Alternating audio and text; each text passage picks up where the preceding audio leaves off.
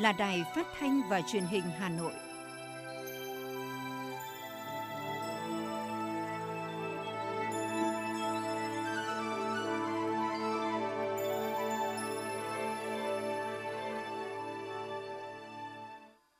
Kính chào quý vị và các bạn. Bây giờ là chương trình thời sự của Đài Phát thanh và Truyền hình Hà Nội đang được phát trực tiếp trên sóng FM tần số 90 MHz. Trưa nay thứ tư, ngày mùng 2 tháng 3 năm 2022 có những nội dung chính sau đây. Thủ tướng Chính phủ Phạm Minh Chính chủ trì hội nghị trực tuyến toàn quốc về đẩy nhanh tiến độ quy hoạch và tham vấn về định hướng quy hoạch tổng thể quốc gia. Hội đồng thẩm định quy hoạch phát triển mạng lưới cơ sở báo chí được thành lập. Sơ tán công dân Việt Nam khỏi vùng chiến sự Ukraine và về nước theo nguyện vọng. Hà Nội phục hồi hàng trăm hecta lúa xuân bị thiệt hại do giá rét. Phần tin thế giới có những thông tin đáng chú ý. Nga tuyên bố tiếp tục chiến dịch quân sự ở Ukraine. Đến sáng nay, thế giới có trên 438 triệu người mắc COVID-19. Nhật Bản có thể thiếu 630.000 lao động nước ngoài vào năm 2030. Sau đây là nội dung chi tiết. Thưa quý vị và các bạn, sáng nay tại trụ sở Chính phủ, Thủ tướng Chính phủ Phạm Minh Chính chủ trì hội nghị trực tuyến toàn quốc về đẩy nhanh tiến độ quy hoạch và tham vấn về định hướng quy hoạch tổng thể quốc gia thời kỳ 2021-2030, tầm nhìn đến năm 2050. Dự họp tại đầu cầu trụ sở, Chính phủ còn có các Phó Thủ tướng Chính phủ Phạm Bình Minh, Lê Minh Khái, Vũ Đức Đam, Lê Văn Thành, lãnh đạo các bộ ngành cơ quan thuộc Chính phủ. Dự họp tại điểm cầu các địa phương có Bí thư tỉnh ủy, thành ủy, Chủ tịch Ủy ban nhân dân 63 tỉnh thành phố. Phát biểu khai mạc hội nghị, Thủ tướng Chính phủ Phạm Minh Chính cho biết, sau khi kiện toàn chính phủ nhiệm kỳ mới, đây là lần thứ hai chính phủ tổ chức hội nghị nhằm thúc đẩy công tác quy hoạch theo luật quy hoạch. Theo Thủ tướng, công tác lập quy hoạch hiện vẫn chậm so với yêu cầu, toàn quốc mới thực hiện được khoảng 10% quy hoạch cần phải lập theo luật quy hoạch.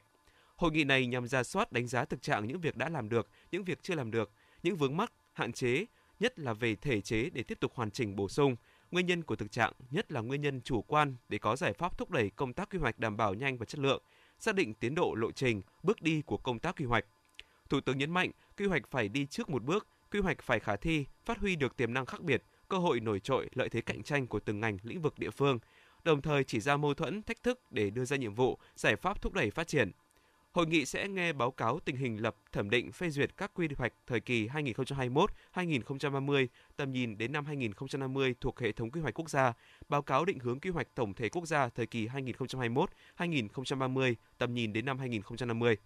Tại hội nghị, các bộ ngành đã báo cáo về tổ chức triển khai lập các quy hoạch và công tác quản lý nhà nước về quy hoạch theo chức năng, nhiệm vụ được giao, cho ý kiến về định hướng quy hoạch tổng thể quốc gia thời kỳ 2021-2030, tầm nhìn đến năm 2050 lãnh đạo các bộ ngành địa phương thảo luận sôi nổi về tình hình triển khai lập quy hoạch, những khó khăn vướng mắc trong quá trình triển khai thực hiện, cho ý kiến về định hướng quy hoạch tổng thể quốc gia thời kỳ 2021-2030 tầm nhìn đến năm 2050. Đặc biệt, các đại biểu trao đổi về những thuận lợi khó khăn trong quá trình triển khai lập các quy hoạch, tiếp thu ý kiến về định hướng quy hoạch tổng thể quốc gia thời kỳ 2021-2030, tầm nhìn đến năm 2050. Thưa quý vị và các bạn, Phó Thủ tướng Chính phủ Vũ Đức Đam đã ký ban hành quyết định thành lập Hội đồng thẩm định quy hoạch phát triển mạng lưới cơ sở báo chí, phát thanh truyền hình, thông tin điện tử, cơ sở xuất bản thời kỳ 2021-2030, tầm nhìn đến năm 2050. Theo quyết định, Chủ tịch Hội đồng là ông Nguyễn Mạnh Hùng, Bộ trưởng Bộ Thông tin và Truyền thông, thừa ủy quyền của Thủ tướng Chính phủ. Phó Chủ tịch Hội đồng là ông Phạm Anh Tuấn, Thứ trưởng Bộ Thông tin và Truyền thông, cơ quan thường trực của Hội đồng thẩm định là Bộ Thông tin và Truyền thông. Hội đồng thẩm định có nhiệm vụ tổ chức thẩm định quy hoạch phát triển mạng lưới cơ sở báo chí phát thanh truyền hình, thông tin điện tử, cơ sở xuất bản thời kỳ 2021-2030, tầm nhìn đến năm 2050 theo quy định của pháp luật về quy hoạch. Hội đồng hoạt động theo hình thức kiêm nhiệm, chấm dứt hoạt động và tự giải thể sau khi quy hoạch phát triển mạng lưới cơ sở báo chí, phát thanh truyền hình, thông tin điện tử, cơ sở xuất bản thời kỳ 2021-2030, tầm nhìn đến năm 2050 được Thủ tướng Chính phủ phê duyệt. Ngày hôm qua, trả lời câu hỏi của phóng viên Việt Nam và nước ngoài đề nghị cho biết phản ứng của Việt Nam trước diễn biến căng thẳng tại Ukraine và công tác bảo hộ công dân Việt Nam, người phát ngôn Bộ Ngoại giao Lê Thị Thu Hằng cho biết, thời gian vừa qua, Việt Nam rất quan tâm theo dõi sát sao những diễn biến xung quanh tình hình tại Ukraine và tình hình người Việt Nam tại địa bàn. Hiện có khoảng 7.000 người Việt Nam sinh sống, làm việc và học tập tại Ukraine và chưa có thiệt hại.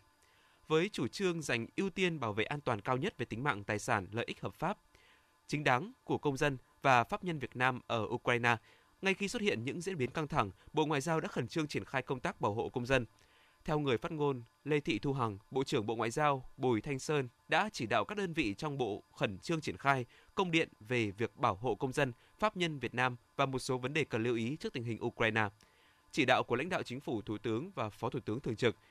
Theo đó, Bộ Ngoại giao đã phối hợp với các bộ ngành cơ quan chức năng và các hãng hàng không trong nước, các cơ quan đại diện tại Ukraine, khu vực lân cận đã xây dựng phương án đảm bảo an ninh an toàn các điều kiện cần thiết để sơ tán công dân Việt Nam khỏi vùng chiến sự và về nước nếu có nguyện vọng. Việt Nam đã đề nghị các cơ quan thuộc Liên Hợp Quốc và các nước tại địa bàn phối hợp đảm bảo các điều kiện thiết yếu an ninh an toàn, sơ tán kiều dân.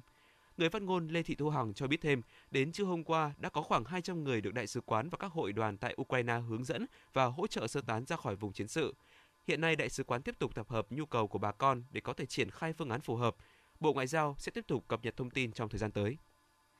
Thưa quý vị, theo Tổng cục Thống kê, sản xuất công nghiệp tháng 2 năm 2022 ước tính giảm 12,4% so với tháng trước do thời gian nghỉ Tết Nguyên đán phần lớn tập trung trong tháng 2. Tuy nhiên, so với cùng kỳ năm trước, sản xuất công nghiệp tháng 2 năm 2022 tiếp tục khởi sắc với mức tăng là 8,5%.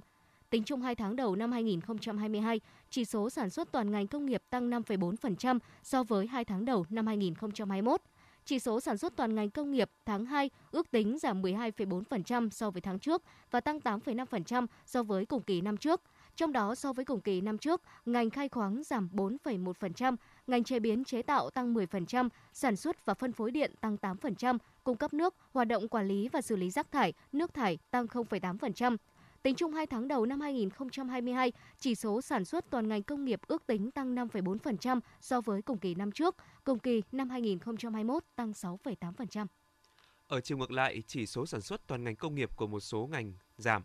Sản xuất sản phẩm từ cao su và plastic giảm 11,8%, sửa chữa bảo dưỡng và lắp đặt máy móc, thiết bị giảm 11,4%, sản xuất than cốc sản phẩm dầu mỏ tinh chế giảm 10,8%, khai thác quặng kim loại giảm 9,6%, khai thác dầu thô và khí đốt tự nhiên giảm 8,6%.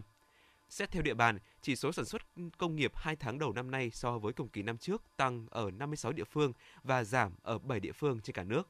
Một số sản phẩm công nghiệp chủ lực trong 2 tháng đầu năm nay tăng cao so với cùng kỳ năm trước. Alumin tăng 20,3%, bột ngọt tăng 17,6%, thủy hải sản chế biến tăng 15%, quần áo mặc thường tăng 14,1%, ô tô tăng 12,2%, vải dệt từ sợi tự nhiên tăng 11,8%, sữa tươi tăng 11,5%, xi măng tăng 11%, linh kiện điện thoại và xe máy cùng tăng 10,7%, thép cán tăng 10,5%, thức ăn cho gia súc tăng 10,4%. Trong khi đó, một số sản phẩm giảm so với cùng kỳ năm trước như TV giảm 32,4%, khí đốt thiên nhiên dạng khí giảm 13,4%, xăng dầu các loại giảm 12,8%, điện thoại di động giảm 12,6%, vải dệt từ sợi nhân tạo giảm 6,6% và thức ăn cho thủy sản giảm 4,4%. Tổng thu ngân sách nhà nước tháng 2 năm 2022 ước đạt là 138,5 nghìn tỷ đồng. Lũy kế tổng thu ngân sách nhà nước 2 tháng đầu năm đạt 323,8 nghìn tỷ đồng, bằng 22,9% dự toán năm và tăng 10,8% so với cùng kỳ năm trước. Theo công bố của Tổng cục Thống kê, trong đó một số khoản thu chính như thu nội địa đạt 270,8 nghìn tỷ đồng, bằng 23% dự toán năm và tăng 7,6% so với cùng kỳ năm trước. Thu từ dầu thô đạt hơn 8 nghìn tỷ đồng, bằng 28,6% dự toán năm và tăng 57,2%. Thu cân đối ngân sách từ hoạt động xuất nhập khẩu đạt 45.000 tỷ đồng, bằng 22,6% dự toán năm và tăng 29,4% so với cùng kỳ năm trước. Tổng chi ngân sách nhà nước tháng 2 ước đạt 106,3 nghìn tỷ đồng, lũy kế 2 tháng đầu năm ước đạt 228,2 nghìn tỷ đồng, bằng 12,8% dự toán năm và tăng 10,5% so với cùng kỳ năm trước. Chi thường xuyên đạt 163,3 nghìn tỷ đồng, bằng 14,7% dự toán năm và tăng 0,9%. Chi đầu tư phát triển đạt 44,6 nghìn tỷ đồng, bằng 8,5% và tăng 89,9% chi trả nợ lãi 20,3 nghìn tỷ đồng, bằng 19,6% và giảm 4,3%. Cục Thống kê thành phố Hà Nội thông tin, tổng thu ngân sách nhà nước trên địa bàn 2 tháng đầu năm nay ước thực hiện 69.000 tỷ đồng, đạt 22,2% dự toán và tăng 18,4% so với cùng kỳ năm trước. Trong đó, thu nội địa là 64,1 nghìn tỷ đồng, đạt 22,2% dự toán và tăng 17% so với cùng kỳ. Thu từ hoạt động xuất nhập khẩu là 4,5 nghìn tỷ đồng, đạt 20,6% và tăng 40,3%. Thu từ dầu thô là 440 tỷ đồng, đạt 40% và tăng 48,9%. Một số lĩnh vực thu chủ yếu 2 tháng đầu năm là thu từ khu vực doanh nghiệp nhà nước ước thực hiện 9.000 tỷ đồng, đạt 15,5% dự toán và giảm 18,8% so với cùng kỳ năm 2021. Thu từ khu vực doanh nghiệp có vốn đầu tư nước ngoài 4,8 nghìn tỷ đồng, đạt 21% và giảm 25,8%. Thu từ khu vực doanh nghiệp ngoài nhà nước 17,8 nghìn tỷ đồng, đạt 32,6% và tăng 32,1%. Thuế thu nhập cá nhân 7,8 nghìn tỷ đồng, đạt 26,9% và tăng 24,6%. Thu tiền sử dụng đất 4,3 nghìn tỷ đồng, đạt 21,7% và tăng 2,7%. Cũng trong hai tháng qua, chi ngân sách địa phương thực hiện hơn 10.000 tỷ đồng, đạt 9,9% dự toán và tăng 22,6% cùng kỳ năm trước. Trong đó, chi đầu tư phát triển 3,4 nghìn tỷ đồng, đạt 6,7% dự toán và tăng 66,9%. Chi thường xuyên 7 nghìn tỷ đồng, đạt 13,1% và tăng 6,4%. Thưa quý vị, từ khi xuất hiện tình trạng ùn ứ hàng hóa tại các cửa khẩu phía Bắc, chính phủ đã chỉ đạo các bộ ngành vào cuộc nhằm tháo gỡ tình trạng này. Bộ Công Thương, Ngoại giao, Nông nghiệp và Phát triển Nông thôn đã làm việc với các địa phương và cơ quan chức năng phía Trung Quốc để tháo gỡ các vướng mắc. Cụ thể, Bộ Công Thương và Bộ Ngoại giao đã trao đổi với phía Trung Quốc để thống nhất quy trình giao nhận. Bộ Công Thương thành lập Ban chỉ đạo giải quyết ủn tắc nông sản ở cửa khẩu. Đến nay, tình hình đã có những tiến triển tích cực.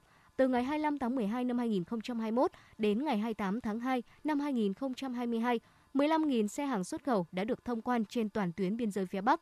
Tại tất cả các cửa khẩu biên giới, các địa phương đã thiết lập được vùng xanh an toàn để kiểm soát phòng dịch cho người, hàng hóa, phương tiện trước khi xuất khẩu. Đặc biệt, các tỉnh như Lạng Sơn, Quảng Ninh đã bàn bạc và trao đổi trực tiếp với các lực lượng chức năng Trung Quốc để đẩy nhanh tốc độ thông quan như cắt công, giao nhận hàng hóa tại khu vực cửa khẩu. Nhiều cửa khẩu đã thông quan trở lại, điển hình với mặt hàng Thanh Long từ ngày 12 tháng 1 đã bắt đầu được thông quan qua cửa khẩu Lào Cai. Đến nay trên toàn tuyến biên giới phía Bắc, 13 trong 76 cửa khẩu lối mở đang hoạt động. Thông tin từ Sở Nông nghiệp và Phát triển Nông thôn Hà Nội cho biết, đợt mưa và rét đậm, rét hại kéo dài từ ngày 19 tới 23 tháng 2 năm nay đã gây ảnh hưởng đến khoảng 9 ha mạ, 45 ha rau xạ và 125,8 ha lúa cấy.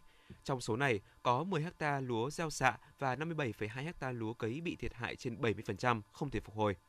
Hiện nay, thành phố vẫn trong thời vụ gieo cấy lúa và cây trồng vụ xuân năm 2022. Chính vì vậy, Sở Nông nghiệp và Phát triển Nông thôn Hà Nội đề nghị Ủy ban Nhân dân các quận huyện và thị xã Sơn Tây tập trung hướng dẫn bà con nông dân tận dụng nguồn mạ để cấy rậm cấy bù tại các diện tích lúa bị chết, không thể phục hồi. Các diện tích bị chết tròm, mất khoảng để đảm bảo mật độ, Đối với diện tích lúa mới cấy, Sở Nông nghiệp và Phát triển nông thôn Hà Nội khuyến cáo người dân cần duy trì mực nước từ 2 tới 3 cm trên mặt ruộng, thực hiện bón thúc làm cỏ, sục bùn để giúp lúa đẻ nhánh nhiều và tập trung, đồng thời diệt cỏ dại. Bón thúc kịp thời, bón cân đối, trọng tâm là giảm lượng đạm, sử dụng phân bón NPK đa yếu tố, phân bón chuyên dùng. Liên quan đến tình hình sâu bệnh dại, Phó Chi cục trưởng Chi cục trồng trọt và bảo vệ thực vật Hà Nội Lê Xuân Trường lưu ý, bà con nông dân thường xuyên kiểm tra đồng ruộng để theo dõi diễn biến của ốc bươu, các bệnh nghẹt rễ và đạo ôn cũng như chuột hại trên lúa mới cấy để chủ động các biện pháp phòng chống. Giám đốc Sở Nông nghiệp và Phát triển nông thôn Hà Nội Chu Phú Mỹ cho biết, hiện nay vẫn đang trong khung thời vụ. Do đó, đề nghị các địa phương tiếp tục vận động bà con nông dân xuống đồng gieo cấy, đảm bảo gieo trồng hết diện tích theo kế hoạch. Thưa quý vị và các bạn, từ ngày 1 tháng 3 năm 2022, Nghị định số 02 quy định chi tiết thi hành một số điều của luật kinh doanh bất động sản chính thức có hiệu lực. Điểm mới của nghị định này là bỏ yêu cầu vốn pháp định 20 tỷ đồng nhằm đảm bảo phù hợp với luật đầu tư năm 2020. Tuy nhiên, tổ chức cá nhân kinh doanh bất động sản phải thành lập doanh nghiệp theo quy định của pháp luật về doanh nghiệp hoặc hợp tác xã theo quy định của pháp luật về hợp tác xã có ngành nghề kinh doanh bất động sản – Ngoài ra, Nghị định cũng quy định rõ việc chuyển nhượng hợp đồng mua bán, thuê mua nhà ở hình thành trong tương lai và chuyển nhượng hợp đồng thuê mua nhà, công trình xây dựng có sẵn không áp dụng đối với hợp đồng mua bán và thuê mua nhà ở xã hội. Sáng nay, giá vàng trong nước tiếp tục được các doanh nghiệp điều chỉnh tăng cùng với giá vàng thế giới do quan ngại về chiến sự tại Ukraine. Mở cửa ngày giao dịch tại thị trường Hà Nội, giá vàng SJC được công ty trách nhiệm hữu hạn một thành viên vàng bạc đá quý Sài Gòn điều chỉnh tăng 350.000 đồng trên một lượng ở chiều mua vào và 400.000 đồng một lượng ở chiều bán ra so với chốt phiên hôm qua, niêm yết ở mức 66 triệu đồng một lượng mua vào, 66,82 triệu đồng một lượng bán ra. Công ty cổ phần vàng bạc đá quý Phú Quý niêm yết giá vàng SJC tăng 350.000 đồng một lượng ở chiều mua vào và 250.000 đồng một lượng ở chiều bán ra so với chốt phiên hôm qua, ở mức 65,9 triệu đồng một lượng mua vào, 66,75 triệu đồng một lượng bán ra. Ngày hôm qua, Bộ Y tế có công văn về việc tăng cường các biện pháp quản lý đối với việc mua bán, sử dụng thuốc điều trị COVID-19 gửi Ủy ban nhân dân các tỉnh thành phố trực thuộc trung ương. Theo công văn này, Bộ Y tế cũng đề nghị Ủy ban nhân dân các tỉnh thành phố chỉ đạo các cơ quan chức năng, quản lý thị trường tăng cường thanh tra, kiểm tra nhằm phát hiện và ngăn chặn các hoạt động mua bán thuốc điều trị COVID-19 không rõ nguồn gốc xuất xứ, thuốc giả, thuốc nhập lậu, mua bán thuốc không đúng quy định về bán thuốc. Theo đó, Bộ Y tế đã khẩn trương xem xét và cấp giấy đăng ký lưu hành cho 3 thuốc kháng virus có dược chất Monupiravir điều trị COVID-19. Tuy nhiên, trước tình hình diễn biến phức tạp của dịch bệnh, nhu cầu sử dụng thuốc điều trị COVID-19 ngày càng tăng cao. Để tránh việc mua bán thuốc điều trị COVID-19 không có nguồn gốc xuất xứ, không đúng quy định về bán thuốc theo đơn, lợi dụng dịch bệnh để tăng giá bất hợp lý nhằm trục lợi, Bộ Y tế đã đề nghị Ủy ban nhân dân các tỉnh thành phố chỉ đạo Sở Y tế phối hợp với các cơ quan có liên quan tăng cường tuyên truyền, hướng dẫn, phổ biến cho các cơ sở y tế, cơ sở kinh doanh dược và người dân về việc mua bán sử dụng thuốc điều trị COVID-19 đúng quy định. Cùng với đó, tăng cường tập huấn cho các cơ sở y tế, cơ sở kinh doanh dược trên địa bàn các quy định về kê đơn và bán thuốc theo quy định. Năm học 2022-2023 là năm học đầu tiên học sinh các lớp 3, lớp 7 và lớp 10 trên cả nước học chương trình sách giáo khoa mới theo chương trình giáo dục phổ thông 2018. Để triển khai chương trình sách giáo khoa mới hiệu quả, Bộ Giáo dục và Đào tạo yêu cầu các sở giáo dục và đào tạo đặc biệt quan tâm tới công tác tổ chức bồi dưỡng đội ngũ giáo viên dạy các lớp 3, 7 và lớp 10. Cán bộ quản lý của các cơ sở giáo dục cũng phải tham gia bồi dưỡng nội dung này. Tại Hà Nội, Sở Giáo dục và Đào tạo đang khẩn trương xây dựng kế hoạch thực hiện bồi dưỡng giáo viên và cung ứng sách giáo khoa lớp 3, lớp 7 và lớp 10 năm học 2022-2023. Hình thức bồi dưỡng được thực hiện trực tiếp kết hợp trực tuyến theo các lớp học tương ứng với các môn học, hoạt động giáo dục của từng khối lớp. Mục tiêu đặt ra là bảo đảm 100% giáo viên dạy sách giáo khoa mới đều được bồi dưỡng và tham gia bồi dưỡng đạt yêu cầu. Thời hạn hoàn thành công tác bồi dưỡng trước ngày 31 tháng 3 năm 2022. Từ ngày 15 tháng 2 đến nay, Thanh tra Sở Văn hóa và Thể thao Hà Nội đã tiến hành kiểm tra công tác quản lý và tổ chức lễ hội gắn với phòng chống dịch COVID-19 tại 19 điểm di tích và lễ hội trên địa bàn thành phố. Cụ thể, đoàn kiểm tra đã tiến hành kiểm tra thực tế tại chùa Hương, đền Và, chùa Bối Khê, đền Sóc, đền Đức Thánh Cả, đền Cổ Loa, lễ hội chạy lợn, chùa Hà, đền Chu Quyến, chùa Phúc Khánh, Gò Đống Đa, Long Văn Sơn, chùa Mía, đình Tây Đằng, đền Kim Liên, chùa Bà Tấm, Phủ Tây Hồ. Qua ghi nhận của thanh tra sở, các điểm di tích và lễ hội chỉ tổ chức nghi lễ truyền thống, dừng toàn bộ phần hội. Hầu hết điểm di tích tuân thủ nghiêm quy định 5K, trang bị đầy đủ mã QR, nước sát khuẩn, tổ chức phân luồng giãn cách và bố trí lực lượng thường xuyên giám sát, tuyên truyền, nhắc nhở người dân. Tuy nhiên, bên cạnh các đơn vị làm tốt, vẫn còn một số điểm chưa thực hiện tốt cần điều chỉnh ngay. Tại di tích Đền Và và chùa Phúc Khánh, thanh tra sở đã lập biên bản nhắc nhở ban quản lý di tích về công tác phòng chống dịch, yêu cầu các di tích trên cử người ứng trực đầy đủ, hướng dẫn thực hiện công tác phòng chống dịch bệnh, chuẩn bị đầy đủ khẩu trang miễn phí, nước khử khuẩn. Trong tháng 3 này, Thanh tra Sở Văn hóa và Thể thao Hà Nội tiếp tục đi kiểm tra các điểm di tích và lễ hội trên địa bàn thành phố.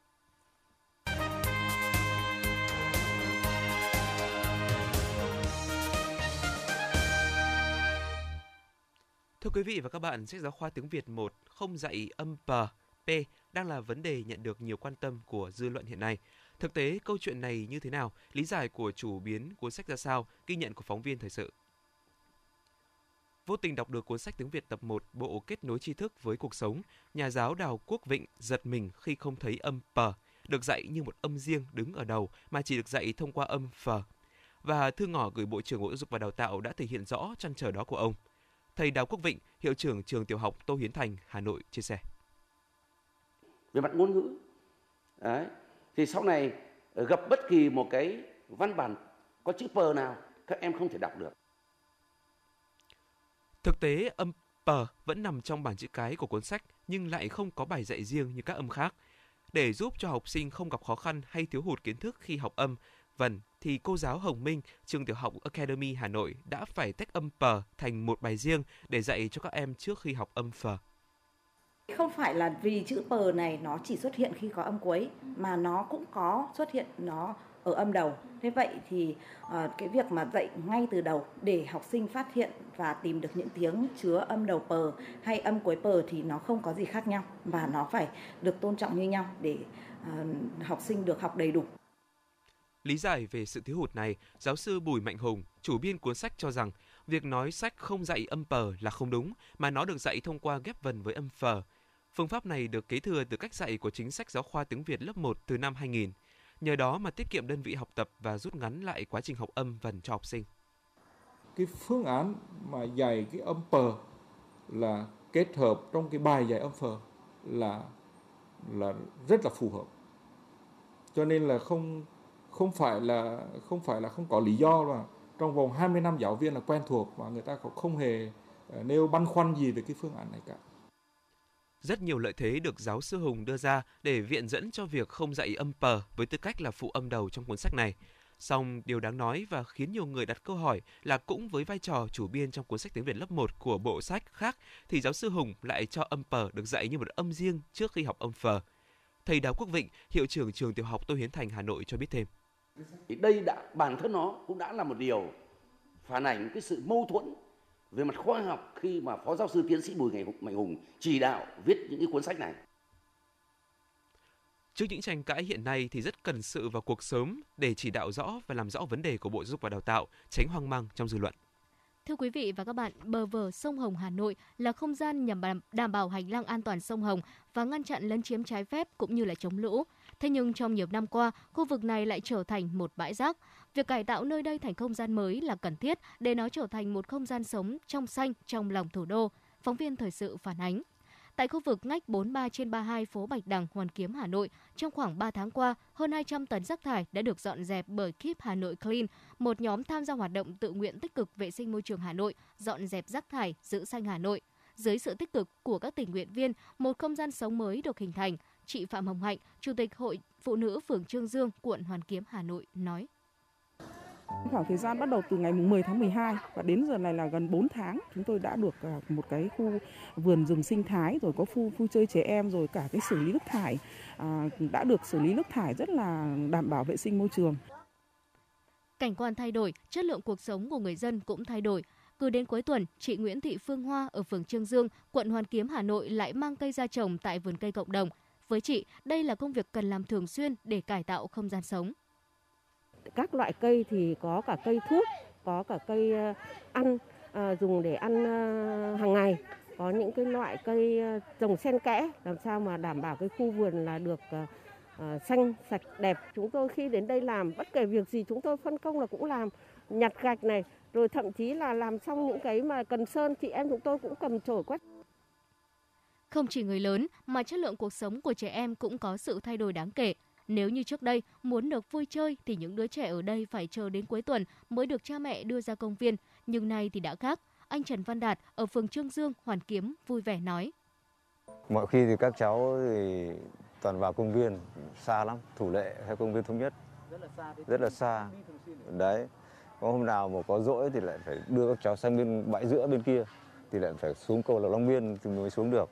Trước thì nó ô nhiễm thì không dám cho con ra nhưng bây giờ thì nhìn cái cái hình thù như thế này thì cảm thấy nó, nó rất là tự tin và thoải mái mình muốn mình muốn các cái khu vườn sinh thái khu vui chơi cho các cháu Khu bờ qua quận Hoàn Kiếm dài 3,8 km đến nay đã cải tạo được hơn 1.500 m2 bãi rác thành một không gian xanh sạch và đa chức năng. Dự kiến trong năm 2022, mạng lưới vì một Hà Nội đáng sống sẽ tiếp tục nhân rộng mô hình này. Ông Lê Quang Bình, điều phối viên mạng lưới vì một Hà Nội đáng sống, nói. À, thực sự đây là một cái ờ, dự án tập thể. Chúng tôi nghĩ là như vậy căn bản nó là cái sự tham gia của các bên. Và khi mà thử nghiệm xong ấy, thì mọi người đều đánh giá nó rất là thành công và đáng nên nhân rộng. À, chính vì vậy mà trong thời gian tới chúng tôi sẽ tiếp tục khảo sát là à, khoảng mở mở rộng à, đến hàng trăm mét về phía phường Phúc Tân cũng như là về phía bến Trương Dương Độ để làm sao chúng tôi có thể thiết kế thành một cái công viên à, có những cái đường đi có những ghế đá có những cái chỗ mà có thể cho trẻ con cho người già cho phụ nữ có thể là tương tác với thiên nhiên khi Hà Nội đang thiếu không gian xanh, thiếu không gian vui chơi, thì sự thay đổi tại khu vực này đã tạo ra sân sơ cho chính người dân nơi đây với không gian sống trong lành và nó rất cần được nhân rộng để Hà Nội trở thành nơi đáng sống với đúng nghĩa của nó.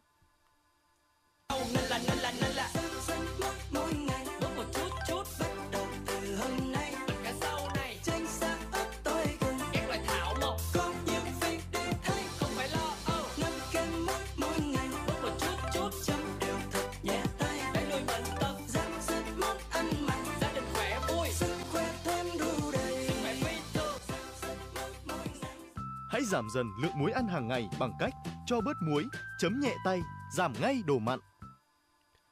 Xin chuyển sang phần tin thế giới. Ngày hôm qua, Bộ trưởng Bộ Quốc phòng Nga Sergei Shoigu tuyên bố quân đội Nga sẽ tiếp tục chiến dịch quân sự đặc biệt ở Ukraine cho tới khi đạt được mục tiêu. Ông Shoigu khẳng định mục tiêu chính của Nga trong chiến dịch ở Ukraine là bảo vệ đất nước khỏi mối đe dọa quân sự từ phương Tây. Bộ trưởng Bộ Quốc phòng Nga cho biết quân đội Nga không có ý định chiếm đóng Ukraine và nhấn mạnh các lực lượng của nước này đang làm mọi thứ có thể để bảo vệ tính mạng của người dân, trong đó có việc chỉ sử dụng các vũ khí chính xác và chỉ nhằm vào các mục tiêu quân sự. Cùng ngày, Tổng thư ký NATO Jens Stoltenberg đã kêu gọi Nga chấm dứt ngay lập tức chiến dịch quân sự đặc biệt ở Ukraine và rút toàn bộ quân. Ông Stoltenberg khẳng định Tổ chức Hiệp ước Bắc Đại Tây Dương NATO sẽ không triển khai quân hoặc máy bay chiến đấu đến hỗ trợ Kiev bởi liên minh quân sự này không muốn trở thành một phần của cuộc xung đột tại Ukraine.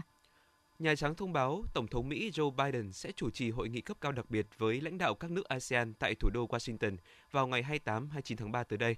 Thư ký báo chí Nhà Trắng Jen Psaki nhấn mạnh, hội nghị này là cơ hội để thể hiện cam kết của Mỹ đối với ASEAN cũng như kỷ niệm 45 năm quan hệ Mỹ-ASEAN. Bà Jen Psaki khẳng định ưu tiên hàng đầu của chính quyền Tổng thống Joe Biden là trở thành một đối tác mạnh mẽ đáng tin cậy và củng cố một ASEAN thống nhất để giải quyết những thách thức của thời đại. Đến sáng nay, thế giới có trên 438 triệu người mắc COVID-19, trong đó có hơn 5,98 triệu trường hợp đã tử vong vì đại dịch này. Quốc gia chịu ảnh hưởng nghiêm trọng nhất bởi dịch COVID-19 vẫn là Mỹ, với trên 80 triệu ca mắc và có hơn 976.000 trường hợp tử vong. Trong ngày qua, Mỹ đã ghi nhận thêm hơn 15.600 người nhiễm virus SARS-CoV-2. Ngày hôm qua, số ca mắc COVID-19 mới theo ngày của Hàn Quốc đã lên mức cao nhất từ trước đến nay với trên 176.000 ca trong bối cảnh biến thể Omicron của virus SARS-CoV-2 đang lan nhanh trên cả nước. Cũng trong 24 giờ qua, Hàn Quốc đã ghi nhận thêm 112 ca tử vong do COVID-19, giảm nhẹ so với 114 người một ngày trước đó, nâng tổng số bệnh nhân COVID-19 không qua khỏi tại nước này lên 8.170 người. Pháp đã tiếp tục nới lỏng các quy định phòng dịch, trong đó có việc không yêu cầu đeo khẩu trang tại nhiều địa điểm công cộng. Bắt đầu từ tuần này, khi đến những nơi công cộng như viện bảo tàng, dạp chiếu phim hay nhà hàng, quầy bar, khách hàng chỉ cần trình chứng nhận tiêm chủng mà không cần phải đeo khẩu trang. Tuy nhiên, khẩu trang vẫn là bắt buộc đối với hành khách sử dụng các phương tiện giao thông công cộng. Với các trường học nằm trong vùng an toàn hoặc ở các khu vực kiểm soát tốt dịch bệnh, học sinh có thể bỏ khẩu trang trong giờ ra chơi và tham gia các hoạt động tập thể. Chính quyền Taliban tuyên bố sẽ hạn chế người dân Afghanistan rời khỏi đất nước trong một số trường hợp nhất định. Tuyên bố trên của Taliban trong tuần này khiến Mỹ và Anh quan ngại vì có thể cản trở các nỗ lực sơ tán đang diễn ra. Người phát ngôn của chính quyền Taliban, Spluha Majuhid đã nói tại một cuộc họp báo hôm 27 tháng 2 rằng người dân Afghanistan sẽ không được phép rời khỏi đất nước trừ khi họ điểm đến rõ ràng và phụ nữ không thể đi du học nước ngoài mà không có nam giới giám hộ. Theo nghiên cứu của JICA, cơ quan hợp tác quốc tế Nhật Bản, năm 2030, Nhật Bản có thể thiếu hụt 630.000 lao động nước ngoài. Phân tích của cơ quan nghiên cứu dân số cho thấy, đến năm 2050, dân số Nhật Bản sẽ giảm xuống còn 90 triệu người. Trong đó, số người trên 65 tuổi dự kiến chiếm khoảng 40% và số người dưới 15 tuổi chỉ chiếm khoảng hơn 8%. Chính vì vậy, nhu cầu tuyển dụng lao động nước ngoài để bù đắp thiếu hụt nhân công ở Nhật Bản đang ngày càng gia tăng. Theo báo cáo của Ủy ban Liên Chính phủ về biến đổi khí hậu, gần 1 phần 3 diện tích đất trồng trọt và chăn nuôi trên thế giới sẽ không còn thích hợp để sản xuất lương thực. Tình trạng mất mùa và gia súc chết vì nhiệt độ tăng cao chỉ là một vài trong số những thảm họa có thể xảy ra với hệ thống lương thực của thế giới vào năm 2050 khi trái đất ấm lên. Nhưng kịch bản như vậy sẽ dẫn đến giá cả cao hơn và khiến thêm 80 triệu người có nguy cơ bị thiếu đói. Thưa quý vị và các bạn, hơn 1 tỷ người ở các vùng ven biển đối mặt với nguy cơ ngập lụt vào giữa thế kỷ này. Đây là những con số đáng báo động được đưa ra trong báo cáo của Ủy ban Liên minh Chính phủ về biến đổi khí hậu của Liên Hợp Quốc vừa công bố. Cũng theo báo cáo này, 14% số loài sinh vật trên cạn đối mặt với nguy cơ tuyệt chủng rất cao nếu nhiệt độ toàn cầu tăng 1,5 độ C so với thời kỳ tiền công nghiệp.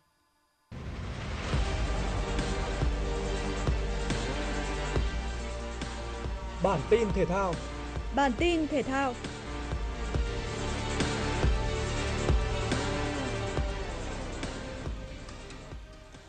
Sau chiến thắng 1-0 trước Bình Dương ở vòng 1 V-League, sông Lam Nghệ An trở về sân nhà để tiếp đón Bình Định. Mặc dù có bàn mở tỷ số ngay phút thứ 10 do công của Quế Ngọc Hải sau cú sút phạt đẹp mắt, tuy nhiên sau đó, Bình Định lấy lại thế trận và ghi liền hai bàn thắng với các pha lập công của Jamie Linh và Rafaelson để giành chiến thắng chung cuộc với tỷ số 2-1. Ở trận đấu còn lại, Tiến Linh ghi bàn thắng duy nhất giúp Bình Dương giành chiến thắng 1-0 trước Đông Á Thanh Hóa trong khuôn khổ vòng 2 V-League 2022. Sáng nay đã diễn ra các trận đấu của vòng 5 Cúp e FA 2021-2022. Tottenham dù phải làm khách trên sân Mr. Brown nhưng vẫn được đánh giá cao hơn đối thủ. nhà cầm quân người Italia tung ra sân đội hình tương đối mạnh với sự góp mặt của Kane và Son trên hàng công. Tuy nhiên gà trống lại gặp bế tắc trước lối chơi phòng ngự phản công của Mr. Brown. Trong suốt 90 phút tranh tài, Tottenham không thể chọc thủng lưới đối phương nên bị kéo vào hiệp phụ.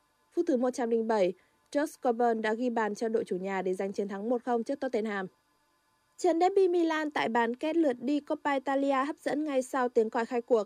Các AC Milan và Inter Milan đã chơi tấn công ngay từ đầu.